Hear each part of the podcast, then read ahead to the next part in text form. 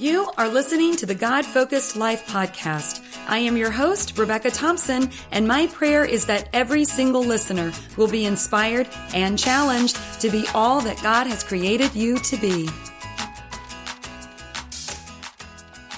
Welcome to episode 15. This is actually a continuation of episode 14. These are tips on raising kids. I want to thank you for tuning in today. And as I said in part one, I am not a perfect parent. My husband does not claim to be a perfect parent. We just try our hardest to honor God and we see our children as a gift from Him and we see them as two people that the Lord has entrusted to our care. And um, we just want to raise them up according to the word, the best that we can. We've made mistakes along the way. We've learned from some of these mistakes. And I will also say that there are some things that I think we um, did a pretty good job at, and we're thankful that the Lord gave us His instructions because His way works. so it's it's taken some hard work and effort and determination on our side, and um, it, you know, it, it, we just, when we follow God's formula, he honors it and he blesses us and he rewards us for doing things his way. Again, we're not perfect, but God is just so good and he's so kind. So, all right, let's dive in. I gave uh, five different tips in episode 14 in part one of this. So now we're going to uh, dive into maybe 10 or 11 in this one. And uh, let's just dive in. So number six in this, um, in this series of tips is um, we train our kids to worship God the way He tells us to worship. And I did that as um, the kids were young. We, we, they were really small, and we would always have Bible time at night. But I also homeschooled, and we would start our day off with worship. And sometimes I would grab the computer, the laptop, and just put on a YouTube video of a worship artist or, you know, someone that we just loved their music, their song. And I trained my kids that worship is not based on feeling or emotion. It is based on who God is and what he wants us to do. His word says to shout to God, to clap our hands, to dance for joy, to sing a song of praise to him. And I trained my children to do those things. And it was very, very important when they were little. There's a verse that says, you know, when we were young, we get the, uh, the law of Moses and when we're older, we get the grace of Christ. And, you know, I just apply that with the children. It is the law of Moses as they are learning because their brains need information of what to do, how to do it. And then they would worship that way. And I would say it was just really sweet. And yes, I would, I would hear them tell me that they were having, you know, a close relationship with the Lord or they would feel the Lord moving in their hearts and they could, feel the Lord, you know, speaking to them or whatever that was at the time, that they really were encountering the Lord because the Lord responds to our worship. So even when we were in church and they were younger, we would make them raise their hands and we would make them, you know, clap or dance or whatever it was. And then if there was a Sunday that they weren't, um, we would come home and I would open up the Bible and show them the scriptures again so that they knew it wasn't just me telling them to put on a show or for someone else to watch them worship. It's not about that. This is something, it is an offering of praise that we give to God. And it's very important. Something else I will add to that Usually, for those who attend church with us, you will notice that we are sitting in the front of the church somewhere between the first and second rows. Why do we do that? Because I don't want my children or even ourselves, me or my husband, we don't want any of us to be distracted by what everybody else is or isn't doing. Because a lot of times other people aren't worshiping that same way. And I just wanted my children just to see us and the worshipers on stage. And it's like, you know what? We're lifting our hands. We're going to do what God's asked us to do and not pay attention to anybody that's around us. It is the Lord's time. So, uh, training the kids up in worship is very, very important. Um, number seven, I'm going to camp out here for a little bit because this is the power of influence. And there are many different subtitles under this, you know, or sub subjects, however you want to say it, under this, the power of influence, because there's so many different things that influence our children. Um, whether it's their friends, whether it's teachers or movies. Um, I mean, these could be bad or good, you know, it could be negative influences or positive influences. But, um, other things like video games, maybe there are some abuses that they've gone through, um, even the foods that they eat or drinks that they drink if they're caffeinated. So let's let's dive into these. I'm going to chop these up a little bit and talk about them. Friends. When our kids are little, sorry, but we choose our kids' friends. we choose who they get to hang around and who they get to spend time with. Uh, we were a homeschooling family, and there were reasons for that. We wanted our kids to be around like minded kids.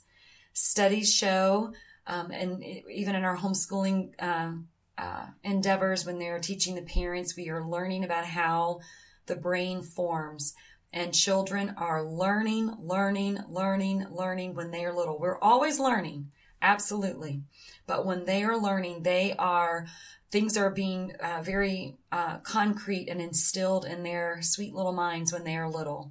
And we want them, we actually want it to be around other families who raise the kids the same way. So, for instance, the, the joy of homeschooling is that we are like minded. So, if Lance and little Johnny are on the playground and they are, they, you know, they, you know, throw something at each other and there's an issue and we just see the two little boys coming and crying and then me and their mom uh, you know we're standing together and when they come to us the mom and I are going to be very like minded because we're raising our kids according to the scriptures and we're going to hear both sides and we're going to be able to hear our children and hear the other ones. And this is what I think is beautiful. So let's say that Lance was the one to throw the shovel or throw the dirt or throw whatever. I will train my child up and say, Lance, that is not okay. You need to go apologize to little Johnny. And even if Lance, you know, on the flip side, say that little Johnny was the one that threw the shovel at Lance. Lance, you need to be a forgiver and you need to, uh, you know, and it'll be like, I will help Lance to understand, well, maybe Johnny wasn't happy about this, this, this. Why did he throw it at you? And you need to accept his apology because Johnny's mom is telling him the same thing. You need to apologize to Lance, right? So we are all like-minded. The four of us or the two moms are working to train our kids in the way they should go. And then the two kids are learning whether they are the offender or the defender. they're learning to um, being trained. They're being trained up in God's way of of settling disputes, and it's a beautiful thing because when I hear whether it, you know if my child is somewhere else, and I hear of little Johnny, and I don't even know who little Johnny is, and there's a squabble between Lance and little Johnny, and I don't know his parent, I don't know anything, I will automatically take the defense and I will try to defend my son. I will try to defend him. and I will think, well, who is this little Johnny and what kind of family does he come from? And I'm going to be very judgmental. But when I, when we are all like-minded and we are doing this thing together, then that that causes me to not have that judgment or, you know, or to have, you know, and I'm not saying that I have that ugly attitude towards people that I don't know. I don't mean it that way, but it is very easy when you don't know somebody. It is very easy to take your child's side rather than, um, you know, looking at it from both sides and at all angles. So I've enjoyed homeschooling for that. So friends, I just think it's very important that we are very involved. Now, as my kids get older, I have to see what is the influence that these friends are having on my kids, even as teenagers? Are they making my child happy, sad? Are they drawing them away from the Lord or bringing them to the Lord? Are they, you know, w- what kind of influence are kids having on my teenagers? I think it's very, very important.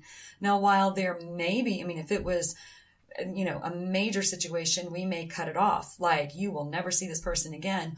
Or what we may do is tell our child, okay, for right now, I don't want you you know, seeing so and so until you get your act together. You know, like when are you going to be XYZ, whatever it is, you know, whatever, you know, better attitude or, you know, more positive or honesty or whatever that looks like. Um, because we are trying to monitor our children's behavior and we want them to learn how to do life with the outside world when they're becoming um, adolescents, you know, preteen and teenagers, we want them to have experience with the world and have experience with other people that aren't like us, but they need to be able to control their responses to the outside world. So just because, you know, as, as we're getting older and little Johnny is, you know, so far away, doesn't know the Lord or whatever, I want to be able to train Lance. Okay. How are you going to um, do life with Johnny? Cause you're going to see him and you're going to be around him at some you know, places how are you going to uh, react to him? And how are you going to maybe even minister to him? Or when little johnny does something mean to you what are you going to do to rise above that? So um, we just want to really walk with them and guide them in their friendships all you know in their entire childhood. And um, and we want them to experience those things in the world and know how to handle it so that when they are out of the house then they are um, they've been trained up so friends is a big thing. Something else is teachers when they are little. That's another reason why we chose to homeschool. Um, and even in our homeschooling community, there was one time when we were um, in a state that had their the um, homeschooling laws. Um, they actually had public schools that offered classes for homeschooled kids, which was a great program. And for the most part, in that particular co-op, uh, most of the uh, teachers there were Christians. There was one that was of a different um, religion than what what we were, and you know, than um, you know, than than how we've been raised, and. Uh, I realized when I'm bringing my child to another co-op or to a school, I am saying this person, like this teacher, has authority over my child. And that person can kind of take the place of me as their mom, right? They can guide them, direct them, say yes, say no, uh, monitor their behavior, uh, really instruct them. And I'm giving somebody else permission. Okay, so in this situation, when my kids were really, really small, and then there is another teacher who is not even of the same religion as I am, I just was not comfortable putting my kids under that. The other thing too is in this co-op, since it was under public school, teachers weren't allowed to pray with my kids and they were small. And that was really even for my children. Now, for me, I'm thinking, okay, well, it's still, you know, they don't have to, you know, be like, you know, praying all the time. I mean, the Lord says pray without ceasing, but what I'm saying is like, they don't have to be around like this super religious where everybody just stops and prays every five minutes. I, you know, I don't, it, it doesn't have to be like this extreme religious experience, but it was interesting to see my kids come to me. Again, they were, oh, uh, probably second grade, maybe, you know, um, first, second, maybe third, somewhere in that that time frame. And my kids came to me and said it. They did not like it because when they went to lunch and they don't pray, they didn't like that. And the fact that there weren't teachers that were starting the subjects with prayer, they didn't like it. So they actually went two weeks and then they stopped. They didn't, they didn't want that. So we decided, you know what, that's probably the best decision. So we gave it, and when I say two weeks, I mean two, two days because co-ops was, I think they were once a day. So anyway, so that has an influence, you know, with teachers and the way things are, you know, or organized and orchestrated. Movies, I don't think I have to go very deep into movies. They have an influence. Just trust me on that. They have an influence. And you need to think with your, ch- like maybe you see it as an adult and it's like not that big of a deal, but you got to get into your child's you know, uh, to, you know, walk in their shoes for a little bit because they're little and they've only lived one or two years. They don't understand say Jurassic Park with an angry dinosaur growling and screaming, it looks scary to them because they base things off of emotion and facial expressions, not based on the knowledge that we have that dinosaurs don't live and this is just a movie and based on other things that we've seen. You know, we try to make it relative. Well, our kids haven't experienced what we have. So we need to be very, very, very careful and give them very cautiously age appropriate uh, movies and entertainment and things. And I would say I would throw books and things like that in there as well, um, because it has an influence. Some of the books that a lot of the kids were reading when our kids were little, I'm like, you know what? This is just gross. Like, you know what? That's not appropriate. so we just, you know, we drew a line. Um, something else too that can shape our kids, power of influence. I remember uh, early ages of video games and uh, the influence that that would have or the impact it would have on my kids and um, and or even screen time even if it was watching movies for too long there was a time when when I was homeschooling and I started early in the morning and sometimes my kids would either watch TV or play video games before school started. And I noticed because I was with my kids all the time I noticed behavioral differences. Like something was changing, something was off. And then I put two and two together. Whenever they were having screen time before school, they were not able to pay attention the same way. Same thing with sugar. Um, this was in a time like early on where they may have Froot Loops for breakfast. my, my, my, how, how things have changed throughout the years. But I just noticed they weren't able to pay attention. And then after having the Froot Loops, they would get sleepy during class. And I'm like, we just started. It's only 8.30, 9 o'clock in the morning and you're already sleepy. This isn't okay. So, um, things like that can alter our kids and, and shape them and make them something that they don't need to be or they shouldn't be. Same thing with caffeine, the ups and downs and just being like very, very energetic. That's not energy. That's a chemical that's making them act that way. Um, something else on a you know a, a pretty serious level that um, that influences and shapes our kids, which it will get into the next uh, point of raising kids. But something else that shapes our kids are any kind of abuses that's happened to them, whether it's you know uh, physical abuse, sexual abuse, verbal abuse, maybe teasing, bullying, things like that that just shape who they are based on something horrible that's happened to them. And it can literally alter their entire person. Their whole personality can change because of that. And this just flows right into uh, number eight. So fit, let me t- let me tie up number seven. Uh, just being aware as a parent to watch your children and to know these outside influences are going to make an impact and have an impact on our children and the way they grow up and even their personalities and character on who they are based on things that maybe we can control, things that um, we can, you know, even offer help. We can just, you know, break the, you know, like break ties with or whatever we need to do and or make some changes in our homes. But then let's just go on with, you know, um, in, in talking about the abuses. The next thing that I would say is, um, number eight is making sure that when we see things in our children to know it is okay for us as parents to reach out for help. And for number eight, I say, I, this is what I say, get five mentors or counselors. You know, one or two of them could even be a counselor, but have five people who are speaking into your children at the same time, especially when they are teenagers. Um, get the counsel that you need. If you um, suspect or think that there's been anything that's happened to your child that's um, been abusive or something that's harmed them or been hurtful, get them to counseling ASAP. They, you may look at them and say, no, they're normal. They are acting just fine. I'm telling you, when things happen, something happens inside the brain. The um, our protection is gone. Somebody's violated us. Somebody has hurt us. Somebody's done something they, they shouldn't have done, and it literally changes the way we think. It's the it changes the what we fear, or our confidence levels, or even our behaviors, um, or our com- you know being comfortable in situations. There's there's just a and the way one child responds to abuse versus another child and the way they respond to abuse could be two totally different things. So you can't even compare the two children.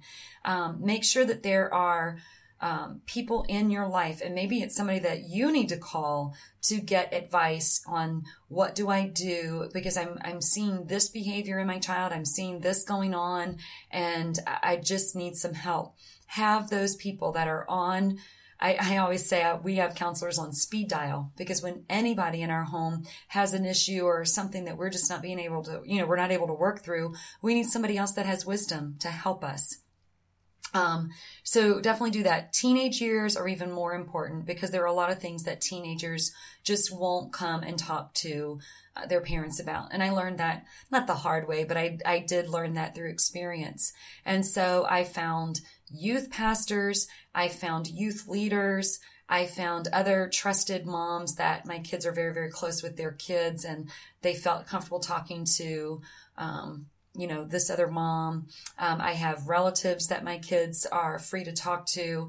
And um, there's just other things when they see other adults that line up with the word of God, because when they get to teenage years, they need some more um, enforcement with, yes, we really do, you know, live according to the word, but they may have a different um, approach to it to, you know, to help our kids uh, flourish. So that's just so important to have those people. Um, number nine, I would say that uh, it is so important that our kids know how to read the Bible on their own, that it's not just us reading it to them. It's not just them getting a dose of the Bible when they go to church. A, another plug for homeschooling. I love it because Bible is a part of their curriculum. It's just, it's ingrained and uh, in them and it's, um, it's just threaded in their curriculum and they, it's part of their, like right now, my daughter is doing a history class and she has to do it along with the Bible. So she's learning history with the Bible. And they did that even in elementary years too. So that when they see Egypt and the Pharaohs, then they can see, wow, Moses, wow, the Pharaoh. And then they understand a little bit more of what Moses was going through, going to talk to the Pharaoh. so it just makes it come alive. So, but you want to make sure that your kids are reading the Bible on their own and they can start reading it. They can start researching. They can start finding um, concordances and other resources to help them understand. I love the Life Application Bible so they can read the notes if they're not understanding. If it sounds like God is so mean in the Old Testament, these notes that are in a life application Bible just put it into perspective to realize, oh, this is why God is angry angry is very different than mean, right? So that's very important. And along with that, it's so important to journal. I want my ch- children, I've taught them from young ages to sit, read a verse, pray and ask God, what does, what is God trying to tell me in this verse? You know, and it could just be, you know, you know, love one another, you know, or it could be something so simple. And I just want them to just sit and think about it for a minute, to meditate on that verse, pray and ask God, God, what do you want me to do with this verse? And I teach them, write down the verse, or first write down the date, you know, the literally the date and the year that they are writing this down and write the uh, reference. So I always say the address of the verse. Where is this verse? What is it? and what is God saying to you in this verse? What, how, how are we supposed to live? What's God saying to us and how we're supposed to live? So that's very important. And then journaling other things like emotions and how we feel. There have been other times where I've played music, Christian music, where it's just no words. It's just instrumental and they sit and they just sit and listen for the Lord to speak to them and they just start writing. I tell them, just write whatever comes to your heart. Ask the Lord first, pray, ask the Lord and just start writing because you just never know what the Holy Spirit wants to, uh, you know, um, give to them in that time. And then we take whatever they've written. Like when they were younger, I would read through it and say, okay, does this line up with God's word? Is what you're reading lining up? You know they may be sitting there and they just feel this wow i really need to go do something really nice for our neighbor they may, really feel the you know the lord impressing upon them that there's an elderly person that's down the road that just needs our help and that is according to god's word and wow that could be the Lord speaking to you. So it's very important to write these things down and to be able to have reference for when they get older and they start looking back at what God's done throughout their life. Um, the last tip that I am going to leave you with is this teaching your children how to pray out loud. And the reason I want my kids to pray out loud is because when we see throughout scripture, we see Jesus praying out loud over and over again. We literally read the words that he said when he's healing people. We see in the very beginning when God created heavens and the earth, it says that there was darkness, that the Holy Spirit was hovering over the darkness, and then God spoke the word. And Jesus Christ is the word. That's what we see in John, uh, that he is the word. He was with God in the beginning. And when we see darkness in our lives, when we see a hard situation, or maybe it's sickness or some need, and we can see that that's the darkness that's in our life. Well, what did God do over the darkness? He spoke. He spoke. And that's what I want my kids to understand is when we speak the word of God, we speak the promises of God into our situations, then that situation is going to change. I always tell my kids this too. We might have these facts that, you know, maybe it's a diagnosis or maybe it's a, um, you know, it could be any, any kind of situation. It could be a, a someone that's very, very, very poor and the Lord wants to say, you know what? I've got blessings for you. You know, the plans I have for you are for prosperity and not calamity. And when someone has a situation that looks hopeless, we can literally take God's word and his promises and speak over. And when uh, I, I refer to this verse so much um, in Romans 12, chapter 2, it says that we are transformed by the renewing of our minds and God's word will transform our minds. So just because we have facts doesn't mean that they have to stay facts because God's word can change those facts. He can bring healing. He can bring provision. He can bring restoration. He can bring hope in such a hopeless situation. So I teach my children to pray out loud, speak out loud. Don't just tell somebody, Oh, I'll pray for you. You know, talk to them right then and say, can I pray for you right now? And pray for them. Like open your mouth and pray for them. And we do this on, you know, in exercises where we do it together. I've taken them to conferences where there are other people that that is what they teach. That is literally the thing they teach is to go and minister to people in their community. And my kids, again, I'm not raising my kids. This whole topic is training our kids. So that's why I keep on um, you know, referring and, and, telling you things that we've trained them to do is to find a complete stranger and ask, Hey, is there anything I could pray for you for? You know, I, I'm just out and I just, you know, I'm just here wanting to, to pray.